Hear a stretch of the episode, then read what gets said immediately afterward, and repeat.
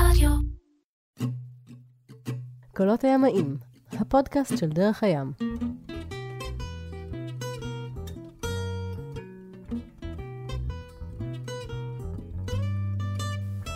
קולות הימאים, הפודקאסט של דרך הים, פרק שני עם אה, איתי וגיל, אה, גיל שי, איתי מרום. אה, ואנחנו נמצאים בקיבוץ צבעון אשר בצפון ושומעים סיפור על אפריקה. ואת הפרק הקודם חתמנו בזה שבעצם כן קצת הייתה תוכנית ש, שנוצרה לאורך הדרך, אבל למי שפספס אז אנחנו נמצאים בעצם בקצה של ימת ויקטוריה באוגנדה. תחילתו של הנילוס הלבן, ובונים סירה כדי לטייל בה באוגנדה. בשלב הזה, בשלב הזה כבר יש די הרבה מהסירה, יש אה, שדרית, ויש צלעות, ויש פלנקים, שזה יש קליפה על הסירה, ומה עכשיו? כבר יש לה צורה של סירה. מי שמבקר אה, שיבוא, הוא כבר יראה צורה של סירה. אבל uh, היא רק הקליפה, היא רק הצורה, עוד אין בה את כל הפיצ'רים שצריך כדי להפליג כמו שאנחנו רצינו, ואין בה ואין בה את האופציה למחיה כמו שאנחנו רצינו ואנחנו מתחילים אה, גם להתקדם בכיוון הזה. אנחנו כבר די התעייפנו כבר מלעבוד שנינו ביחד, גם מאוד אינטנסיבי, וגם עולה שאלת הטיול, אנחנו בעצם בטיול שלנו אחרי צבא, כן? חטפנו מלאריה בפעם השנייה, הלכנו להתאשפז בקמפלה, בעיר בירה, ואחרי זה הלכנו לישון שם אצל אה, בחור ישראלי שהכרנו, שהוא מאוד uh, תמך בנו ואירח אותנו שם לאורך כל החוויה, והבנו שאנחנו צריכים להתאוורר קצת, ופגשנו ישראלי אחר שיש לו שם בר, והוא הציע לנו בואו תעבדו אצלי בבר, ונשלם לכם עבור זה, וככה יהיה לכם כסף להמשיך את הבנייה של הסירה. את ההרפתקה המטורללת שלכם. כן, ואולי גם לחשוב על זה שוב. כן. וגם במקביל לזה אז פתאום הרבה אנשים מתחילים לשמוע על הסיפור הזה זאת אומרת הסיפור שלנו מתחיל אה, לרוץ אה, גם בקרב הקהילה הישראלית בעקבות אה, הבחור הזה שאירח אותנו והתארחנו אצלו הוא שיתף עם החבר'ה הישראלים שהוא הכיר מסביב את הסיפור על שני חבר'ה המשוגעים האלה שחושבים שהם יבנו סירה ו- וישוטו באגם. וגם אנחנו מכירים השמועה שלנו מתפשטת עוד ואנחנו שומעים על שני חבר'ה אחרים שגם הגיעו אלינו. אחד אה, בריטי, דומיניק, ואחד הולנדי, ברט, שהם שניהם בעלים של סירת מפרש, מהיחידות על האגם, אבל סירות מפרש אה, גדולות, שהם בנו בעצמם, אבל לא באמת כמונו בעצמנו בידיים שלנו, אלא הם באו עם תוכנית של סירה מסוימת, ולקחו פועלים אה, ובנו את הסירה. סירות מאוד מרשימות, מאוד גדולות, את הסירה של ברט היא עגנה לא רחוק מאיתנו ומדי פעם היינו רואים, רואים אותה מפליגה, באמת עם מפרש כזה שמהמנור המפרש אה, נמתח למטה. ענקית, היא הייתה ענקית ממש, והוא בפנים היה שם אה, חלל עצום, מתי שהוא הזמין אותנו לראות את הסירה שלנו בפנים, זה היה מאוד מאוד מרשים. אני זוכר שיום אחד אה, אמרנו לו בוא סיפרנו לו על הסירה ודיברנו איתו והתייעצנו איתו וזה ואני זוכר שיום אחד אמרנו לו בוא לחוף שאנחנו בונים בוא תראה את, ה... את היצירה שלנו. והוא הסכים והוא בא והוא הגיע היה גם יום גשום מאוד כזה והיה ביקור יחסית מסובך אבל בסופו של דבר הוא כזה מגיע ומסתכל אה, מסתובב מסביב לסירה בוחן פה בוחן שם. אז מיד נכנסנו לאיזה מקום מוגן כי היה גשם שוטף והוא היה מאוד עדין ומאוד היה לו לא נעים, אבל הוא אמר לנו, תשמעו, אתם מאוד אה, נחושיים ויצירתיים, ואני באמת אה, מעריך את זה, אבל זה לא ישוט הדבר הזה שאתם בונים פה. זה לא הולך, אה, זה לא יצליח. כאילו, אתם לא עושים את זה נכון. ואני זוכר שזה מאוד אה, ביאס אותנו, ו... אבל זה בשום אופן לא גרם לנו לחשוב להפסיק, או כאילו להתחיל מחדש או משהו כזה. אנחנו כבר אה, היינו בשלב די, די מתקדם של בניית הסירה. היו לו סימוכים להשערה הזאת, או למילה אני, הזאת? אני זוכר שהיה את הפנטזיה, אנחנו הולכים, נראה לי שכבר שמנו, הבאנו איזה במבוק אחד, 15 מטר במבוק, זה התורן. תוקעים אותו שם בכוס הזאת מהברזל שהכנו, ככה לקבל את המושג, לראות, והוא מסתכל על זה ואומר, זה לא יעבוד, חבר'ה. במבוק לא מחזיק כזה דבר, ובטח לא כזה גובה, וגם המפרש הזה, אתם לא בכיוון. אבל באמת, זה כאילו עבר לידינו כזה, ליטף אותנו פה. היינו כל כך נחושים במה שאנחנו עושים. אני זוכר, אה, חזרנו, היה את החוויה בקמפלה, היינו שם איזה חודש, המטרה הייתה להרוויח עוד כסף וקצת להתאוורר. אה, בפועל כילינו את כל הכסף שהרווחנו שם במחיה שם, זה היה כזאת חוויה אחרת, וחזרנו בכוחות מחודשים. חזרנו לכפר, אחרי, אני רק אגיד, אחרי המלאריה השנייה חזרנו והבנו שחיי הכפר אה, הם מאוד אותנטיים ו- ונחמדים לנו, אבל הם מאוד קשים לגוף שלנו, והם קצת באיזשהו מקום מפריעים לנו לקדם את העניין שלשמו אנחנו כאן, וזנחנו את הבית בכפר ומצאנו בית אה, בג'ינג'ה. חזרנו לגור בג'ינג'ה, אה, בבית יותר אה, נורמלי כזה, יותר מערבי שאנחנו מכירים, עם רצפות ועם מקלחת ועם חשמל ומים זורמים ו- וכל מה שצריך. היה גסטהאוס לתיירים כביכול, אבל לא היה יותר מדי תיירות שם, ולקחנו את הבית בשכירות, שני בונגלואים נחמדים, שירותים, מקלחת, חשמל, דשא בחוץ, גדר מסביב לכל המתחם הזה, אז כן אה, העמדנו את עצמנו, אנחנו אדם לבן, עם כמה שרצינו לא, אי אפשר, אני לבן כמו מחזיר אור בחושך שם, אז אי אפשר באמת אה, להתבלבל. ועוד דבר שהבנו זה שאנחנו צריכים עזרה. גם אה, צריכים עזרה, וגם עצם המעבר פתח את זה שהרבה אנשים ששמעו עלינו כבר, הרי יש מין אה, מסלול כזה של טיול, כמו שיש בדרום אמריקה ובהודו, אני מניח גם, אה, מין אה, שביל החומוס, זה נקרא הרבה פעמים, אז אנשים שעברו דרכנו ושם, ו, וראו אותנו והמשיכו הלאה, סיפרו את הסיפור, וכבר נהיה שם לא רק בקרב הקהילה הישראלית המקומית, אלא בקרב קהילת המטיילים שטיילה אז באפריקה. באמת, תעברו בג'ינג'ה, תראו את החבר'ה שבונים סירה. כן, ועכשיו גם יש להם בית שהם יכולים לארח ואתם יכולים להתארח ולעזור להם לבנות והיה מין אה, הבית שלנו נהיה מין גסטהאוס תחנה. כזה תחנה. מלאכי השביל. כן, מלאכי שביל מלאכי החומוס. שביל בדיוק והיינו מארחים ובסוף פתחנו גם קאוץ' סרפינג ואירחנו כן. גם לא רק ישראלים. אז בעצם לא היה Airbnb, היה קאוץ' סרפינג. והיינו היחידים בג'ינג'ה בערך. וזה, וזה באמת הכניס הרבה חיים, הרבה חיות מחדש, מאחרי כמעט חצי שנה שזה רק אני וגיל, פתאום נהיה, נהיה עניין, כאילו הרבה אנשים עברו וקיבלנו מלא פידבקים, כאלה ואחרים, גם כאלה של אתם, אה, אתם הזויים ואתם אה, יהירים ומה אתם חושבים לעצמכם, וגם וואו איזה אדיר ו- וכיף, וכאילו כל מיני פידבקים שהגיעו מאנשים שעברו. גם מתוך uh, המקום של, uh, של קצת להתאוורר בינינו, הזמנו uh, חבר אה, שהוא הראשון שהגיע, אה, קוראים לו אדם, הוא חבר טוב של שנינו, והוא הגיע כשהסירה בשלב של בניית הבית, בניית הבית בח- בחרטום, והוא הצטרף לסיפור. ופתאום אה, נהיה עוד אה, מישהו שיחד איתנו בסיפור הזה, וזה החיה לגמרי את, ה, את העניין. וכמה חודשים אחר כך הגיע גם בן, בן גידו, עוד חבר שלנו מהארץ, גם היה איתנו באתיופיה והצטרף לכל החוויה הזאת.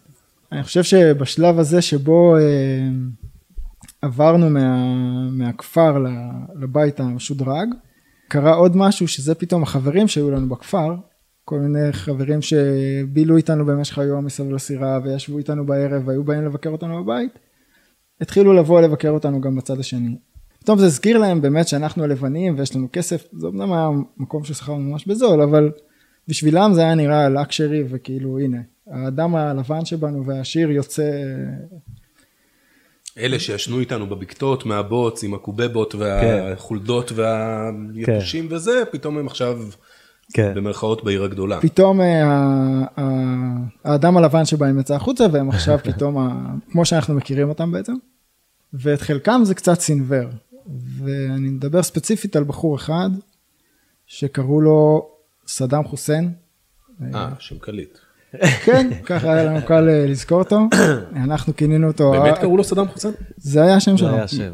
אה, בכפר הוא היה מכונה חוסייני, אנחנו הכרנו אותו בתור חוסייני, או דן. אבל, אה, או דן, אבל יום אחד שאלנו מה השם, ואמרו לנו, כן, סדאם חוסיין, הוא על שם סדאם חוסיין.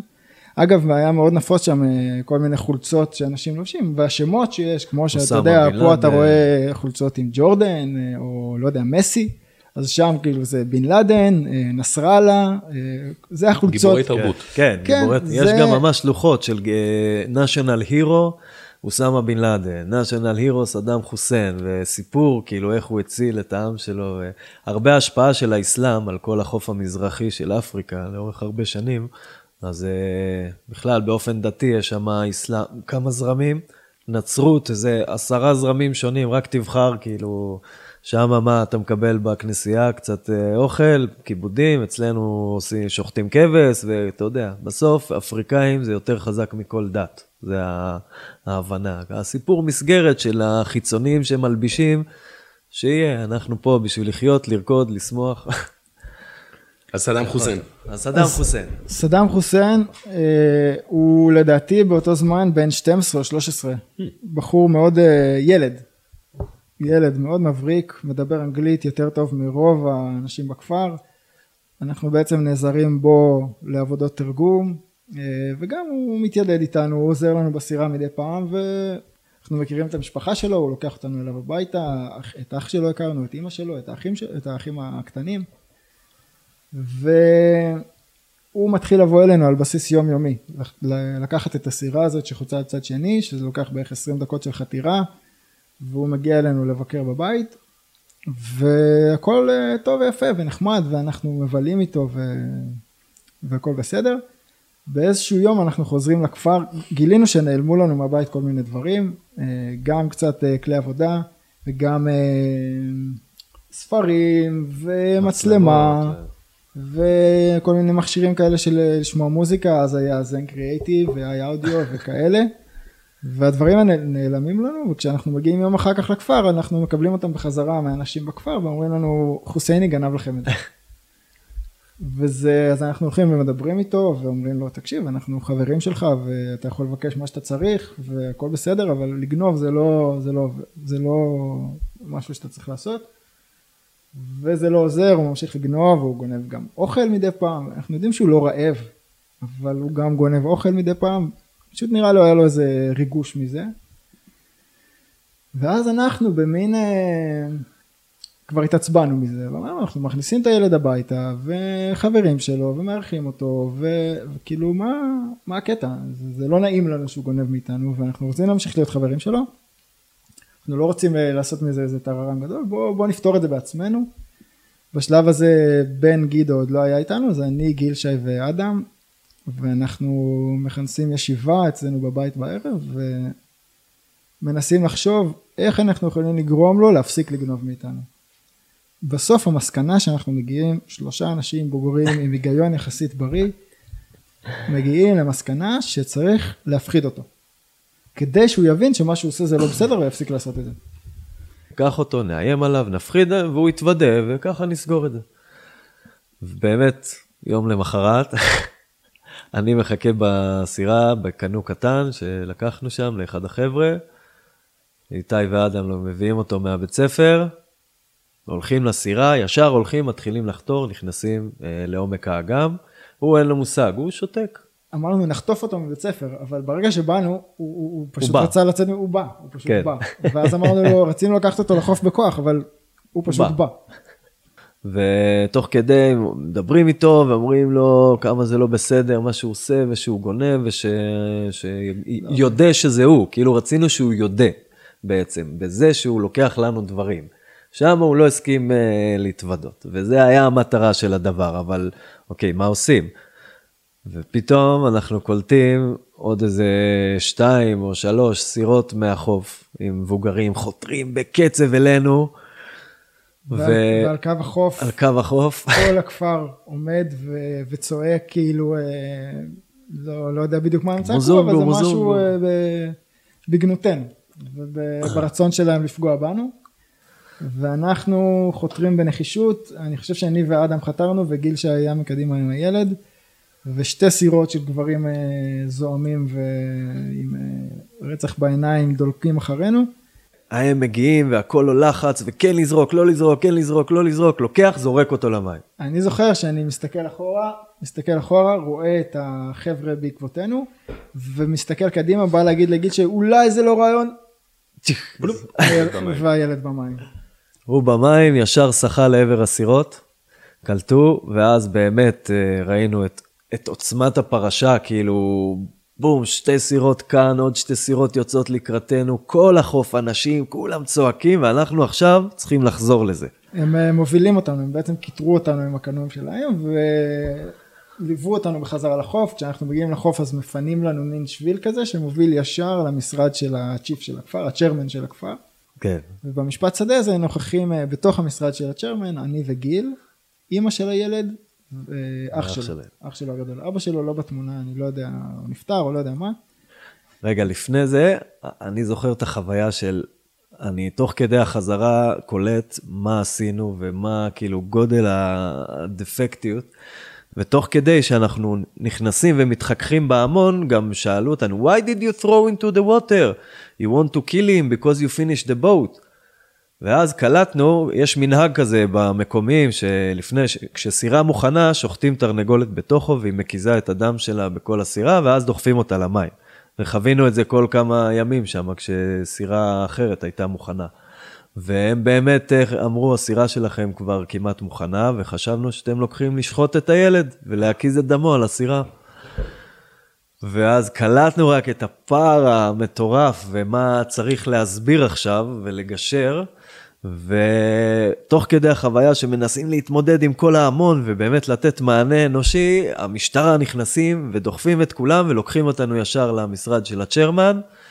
אומרים לנו, קיבלנו קריאה שהולכים לפגוע פה בלבנים ואנחנו באים להרחיק אתכם אה, כמה שיותר.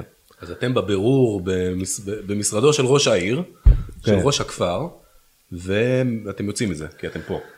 כן, אנחנו יוצאים מזה, אנחנו מגלים ש... קודם כל המשטרה באה לא כי קראו להם לעצור אותנו, אלא כדי להגן עלינו באמת, והם לוקחים אותנו לתחנת משטרה. בעקבותינו מגיעים האח והאימא של הילד, והם מגישים תלונה נגדנו על חטיפה וניסיון לרצח. עכשיו זה כבר לא מול הצ'רמן ולא משפט שדה.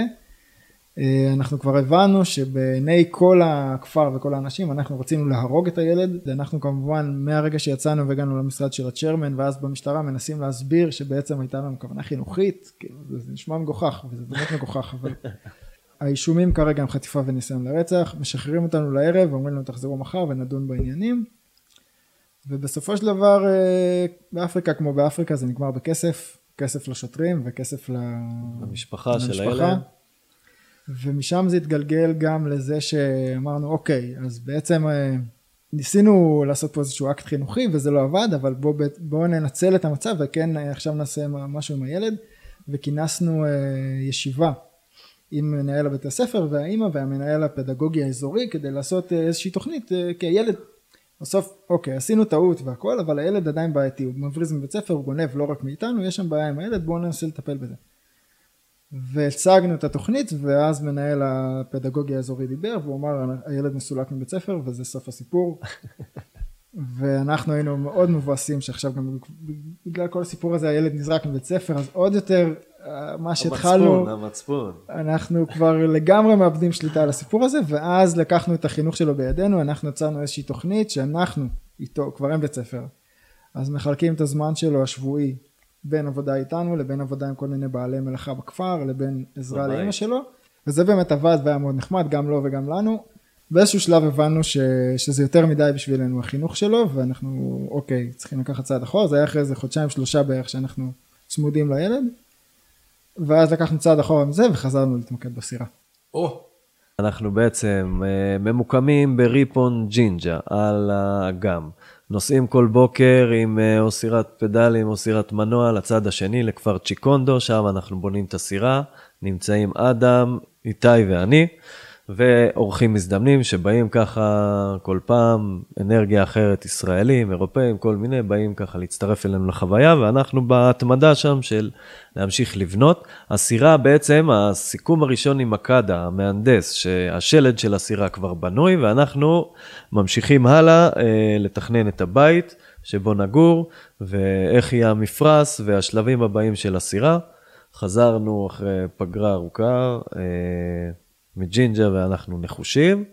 כשהבנו שאנחנו רוצים כל אחד אה, לחזק, להביא עוד אנשים שיעזרו לנו לבנות, אמרנו חבר מביא חבר, אדם הגיע והצטרף, ועוד חבר שהיה איתנו בעבודה באתיופיה, בן, הוא אמר שהוא באנגליה, וכשהוא יסיים את העניינים שלו שם, למכור פשמינות או משהו, הוא יצטרף אלינו. ובאמת אה, הוא הצטרף ביום של ה... שדחפנו את הסירה למים. זה בעצם היה היום המרגש, שבו אנחנו הבנו שאנחנו מוכנים, בואו ניתן לה ניסיון, נדחוף אותה למים. כל הכפר הגיע לעזרה, רכשנו כבש, אה, לשחוט אותו, עשינו שם טקס עם השוחטים של הכפר, וראש הכפר, ומקדה, והטקס של השחיטה, וכל הכפר היה שותף, ובעצם אז כולם uh, עזרו לנו לדחוף את הסירה למים, זה היה, לקח איזה חצי יום, אבל היה מאוד מרגש. בעצם דוחפים אותה למין uh, סנדות כאלה, עושים uh, רצף של סנדות, והיא מתגלגלת עליהם. אבל מה, באזור של הקיל, אנחנו הבנו מתישהו שאנחנו צריכים להוסיף משקל בתחתית של הסירה, כדי שיהיה לה איזשהו, שתהיה יותר יציבה, ולקחנו צינורות מרובעים, צינורות מתכת מרובעים.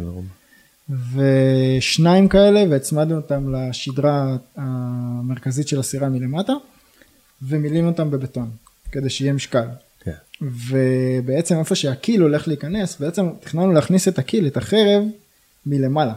עשינו פתח עשינו מין קופסה כזאתי מסביב כדי שהמים יעלו רק עד גובה זה והקופסה הזאת היא אטומה ובעצם יהיה מים מסביב לחרב אבל לא ייכנסו לתוך הסירה. דאגר בורד מה שנקרא.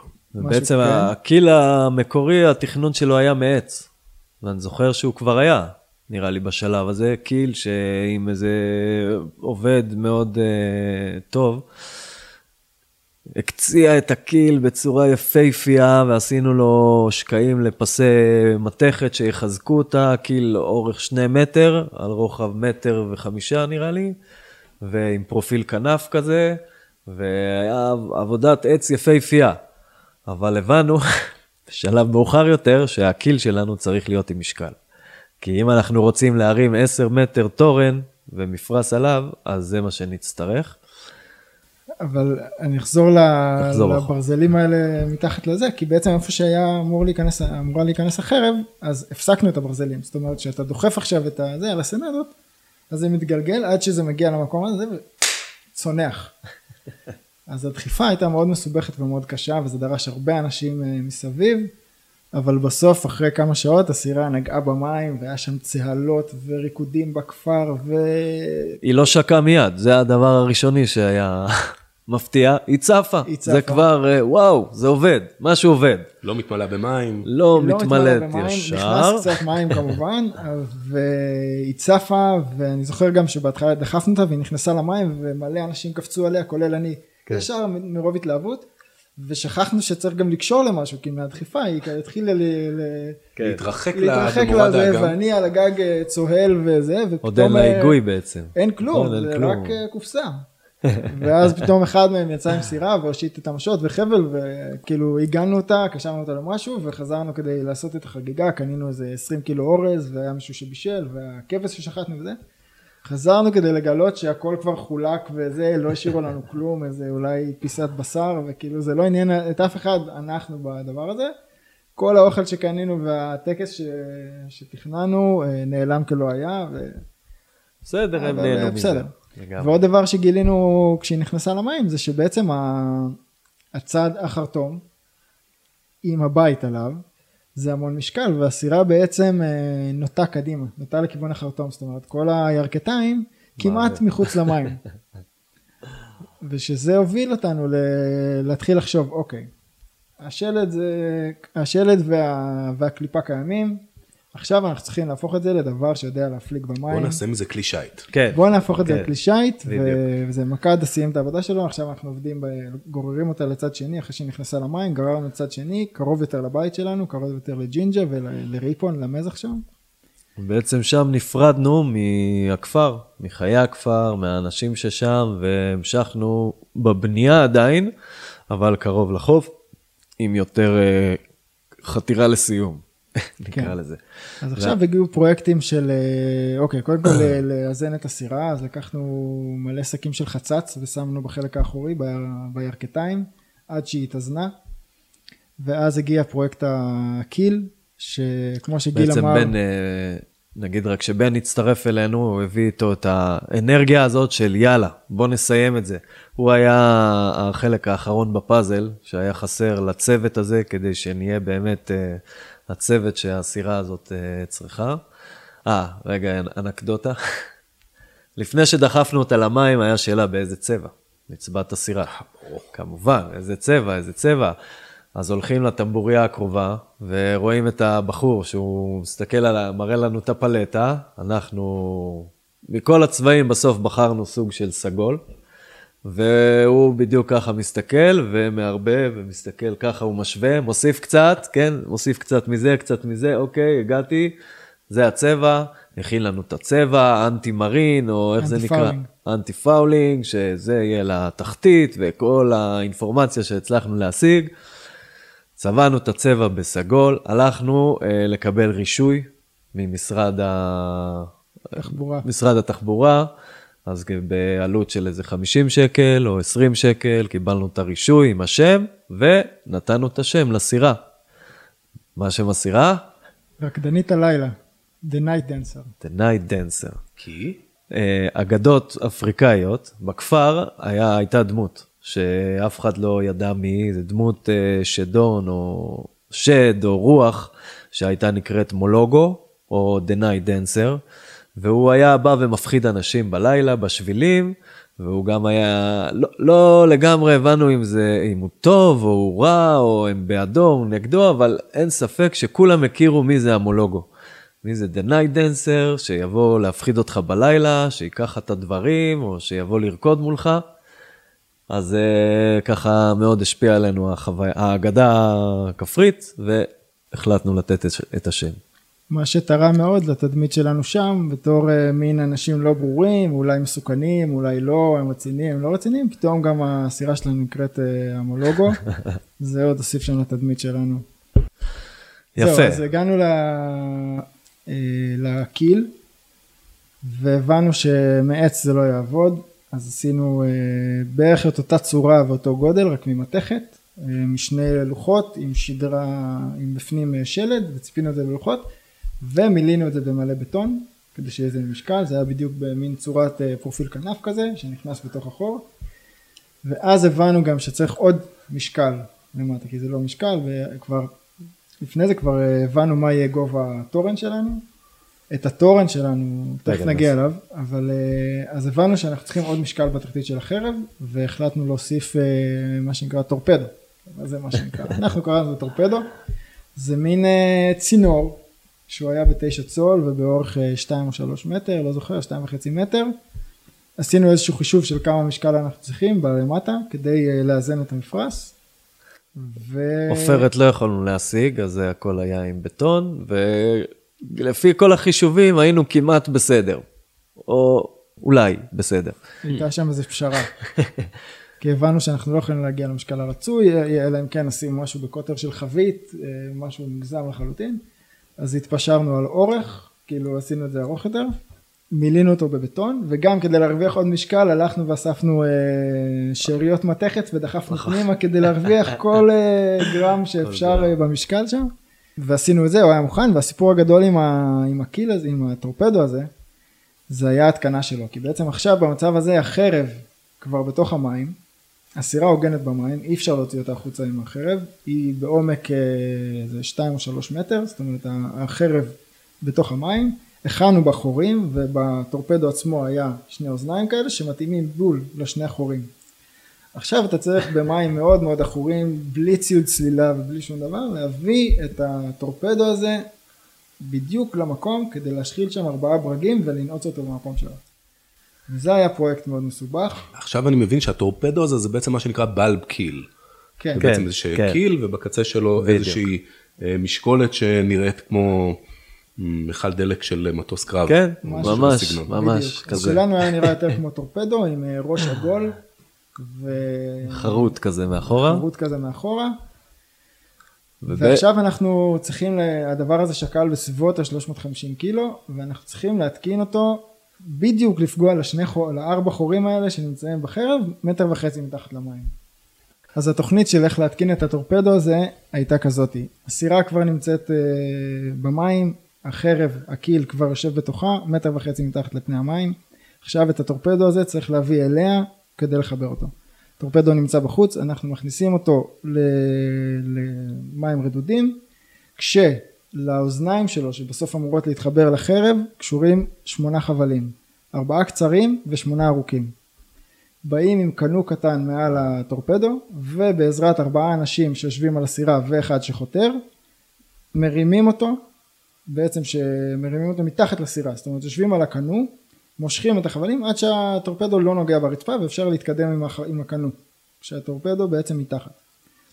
מגיעים אל הסירה הגדולה שחונה במים, הוגנת, מגיעים אה, ירכתיים לירכתיים.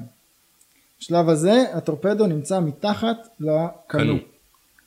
עכשיו הבן אדם שחתר מניח את המשות לוקח את ארבעה חבלים הארוכים מי שהחזיק את החבלים עוזב את הארוכים הבן אדם שחתר לוקח את החבלים הארוכים מעביר אותם לארבעה אנשים שנמצאים על הסירה הגדולה ברגע שהארבעה חוטים האלה החבלים האלה נמצאים אחוזים ומאובטחים על הסירה הגדולה החבר'ה על הקנו עוזבים את החבלים הקצרים ואז מה שקורה בעצם הטורפדו עושה מין אומגה כזאת וזה בפועל מה שקרה נדנדה כזאת שיורדת. עושה לק- סווינג. אני מבין לפי מה ש... ואז מה שקרה, שזה מה שאמור היה לקרות. כן. לא דווקא עד כאן זה קרה אוקיי. עכשיו אה, זה קרה חצי חצי כי גם הסירה הגדולה התקדמה זה פשוט שתי לא הסירות זזו, במקום שהוא יעשה סווינג, הוא נחת על הקרקעית והסירות התיישרו מעליו. כן התיישרו מעליו הכל. בסוף, תוצאה אותה התוצאה תוצאה. אותה אותה תוצאה תוצאה. זה קרה עכשיו אנחנו אומרים בשלב הזה עוד מאוד מאוד אופטימיים ואומרים אוקיי עכשיו אה, יש כמובן בן אדם זה היה אדם שעמד על הגג של הבית של הסירה והוא ניצח על כל הדבר הזה ובשלב הזה כולם עוברים לסירה הגדולה ומתחילים למשוך את, ה...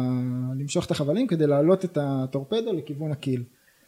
בשלב הזה יש שני צוללנים במים, אם אני זוכר נכון זה היה אני ובן, התארגנו עם צינורות אה, שקופים כאלה כדי לנשום מתחת למים, כאילו ש... מה שנקרא נרגילה.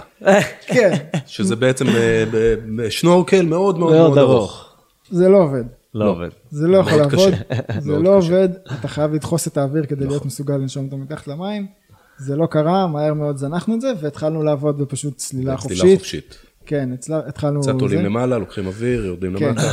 עכשיו אה, צריך המטרה לציין, היא לדחוף שני פינים, ארבעה פינים, אבל בעצם אה, בסופו של דבר ארבעה, לתוך החורים. לקבע את הטורפדו אל הקיר. לקבע את הטורפדו. אל הקיל על ידי ארבעה ברגים, אה, עשינו חורים 12 מילימטר, הבאנו את הברגים, וצריך לציין שהרעות שם במים היא מאוד מאוד גרועה, וגם שבשלב מסוים בצהריים, בסביבות 1-2 עולה הרוח, ואז גם נהיה אה, כן. כל הקרקע הבוצית מורחפת, ואי אפשר לעבוד בתוך המים. גם לפני זה הרעות לקויה, אבל אחרי שזה קורה אתה כבר בכלל לא יכול לעבוד. וגם זה היה שיש- חוף של פחם, שהביאו בו פח, פחם. אז כל המים שחורים, כאילו כל החול, החול של עכור החוף הוא במיוחד. עכור בחור במיוחד. במיוחד, כן. תנאים מאוד מאוד קשים לעבודה.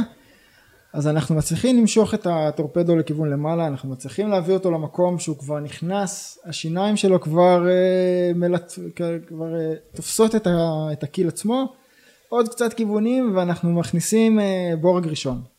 בדרך אנחנו מגלים שכל כלי שאתה יורד איתו והוא לא קשור אליך אז הוא כנראה ייפול ואתה לא תמצא אותו בחיים והבאנו מלא מלא ברגים ואומים מחדש כדי כי הכל נעלם בתוך המים. אה, בעבודה מאוד מאומצת אחרי יומיים וחצי של עבודה אנחנו מצליחים להכניס שלושה ברגים והבורג הרביעי הוא ממש כזה כמעט חור על חור כמעט לגמרי אבל הבורג פשוט לא נכנס ואנחנו נאבקים עם זה ואנחנו כבר לא יודעים מה לעשות כבר מתוך ייאוש הלכנו לשוק והבאנו בורג שהוא קטן בשני מילימטר ונכנס. וזה נכנס, זה היה התרגשות, ירדנו למים, זה היה אני ובן, אמרנו כזה נעשה ניסיון אחרון להיום, זה כאילו אנחנו כבר מיואשים.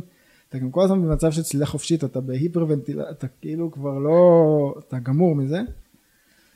ובמין ניסיון נואש אחרון, אחרי שהבאנו בורג של 10 מילימטר, אנחנו צוללים למים, והוא פשוט נכנס לתוך, ה, לתוך החור הזה. זה היה חגיגות, אה, צהלנו ושמחנו, ו- והנה עוד שלב ושלם. האמת שבכלל, כל סיפור אה, קופסת החרב ליווה אותנו לאורך כל בניית הסירה. ניסינו אולי עשר שיטות איתום שונות לחיבור של הקופסה הזאת עם תחתית הסירה, כדי שלא נוצף ברגע. כמובן שגם היה לנו משאבה לכל הקרקעית של הסירה שניקזה את המים, כי מים הגיעו בכל מקרה, וגם זאת השיטה הרווחת בכל הסירות. יש אחד שחותר ויש אחד שעם הכוס מוציא את המים ככה. bailing water. כן, זה היה חלק מהדיל. אז זהו, אז אה, עכשיו יש אה, keel ויש טורפדו, וכבר יש הגה שעשינו עוד אה, מלפני, הגה מעץ פשוט, מין מערכת מאוד פשוטה של ציר ומין מוט כזה, הכי פשוט, rudder כזה. ובעניין התורן, אז את התורן עצמו הלכנו לאיזשהו יער אקליפטוסים, הסתובבנו איזה חצי יום עם הראש למעלה ככה בעננים כדי לבחור גזע ישר. חתכנו את הגזע, בחרנו אחד, הורידו לנו אותו ובאנו איתו מהיער, זה היה מאוד uh, מסובך כי הוא היה מאוד מאוד ארוך, בעצם הבאנו איתו... 15 מטר נראה לי, זה היה בערך העץ שלקחנו משם, על שני זוגות אופניים, מהיער עד לחצר של הבית שלנו, ששם עבדנו עליו. כן, הניווט איתו בתוך הסמטאות של העיר היה מאוד מאוד קשה, אבל בסוף זה הגיע, ו... ושם התחלנו לעבוד ולעבד אותו.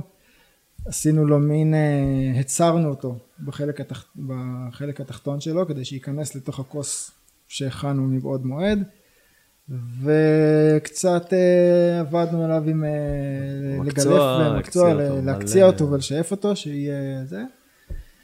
ואז בעצם הגענו לשלב שאנחנו צריכים לגרום למפרש לטפס עליו למעלה ולמטה, אה. בקלות, גם בעומס של רוח. אה, בעצם אמרנו שנרים את התורן כבר עם כל המערכת של המפרש, זה היה הדיבור. כן.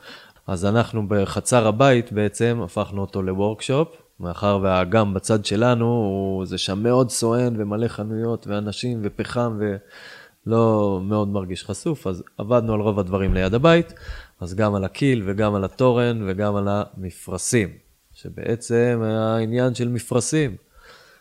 אז הבאנו מפרש אחד, אה, אבא שלי שלח לנו, מפרש ראשי אה, של רולי טסקר, אה, יש לו שם קשרי עסקים איתו, ופינק אותנו במפרש. מפרש השני, החלוץ, התקנו אותו רק אחרי שהיה תורן והכל, אבל אותו בעצם תפרנו מבדים מקומיים. עם מכונה מקומית כזאת, היה ברגל. פדל כזה. כן, מכונת פדל ליד הבית. בוא נעשה דבר כזה, בוא נעצור את הפרק הזה כאן, כן. אה, כשהתורן הוא עדיין אה, גזע של אקליפטוס שאתם אוקיי. מקציעים בחצר של הבית שלכם בג'ינג'ה. כן. ונסגור את הפרק הזה, נפתח את הפרק אה, הבא בדיוק במקום הזה. אוקיי. קולות הימים בפודקאסט של דרך הים, הסיפור של איתי ושל גיל ושל בן ושל אדם. אדם. שבונים סירה באפריקה על נהר באוגנדה, לקצה של ימת ויקטוריה. תכף נשוב.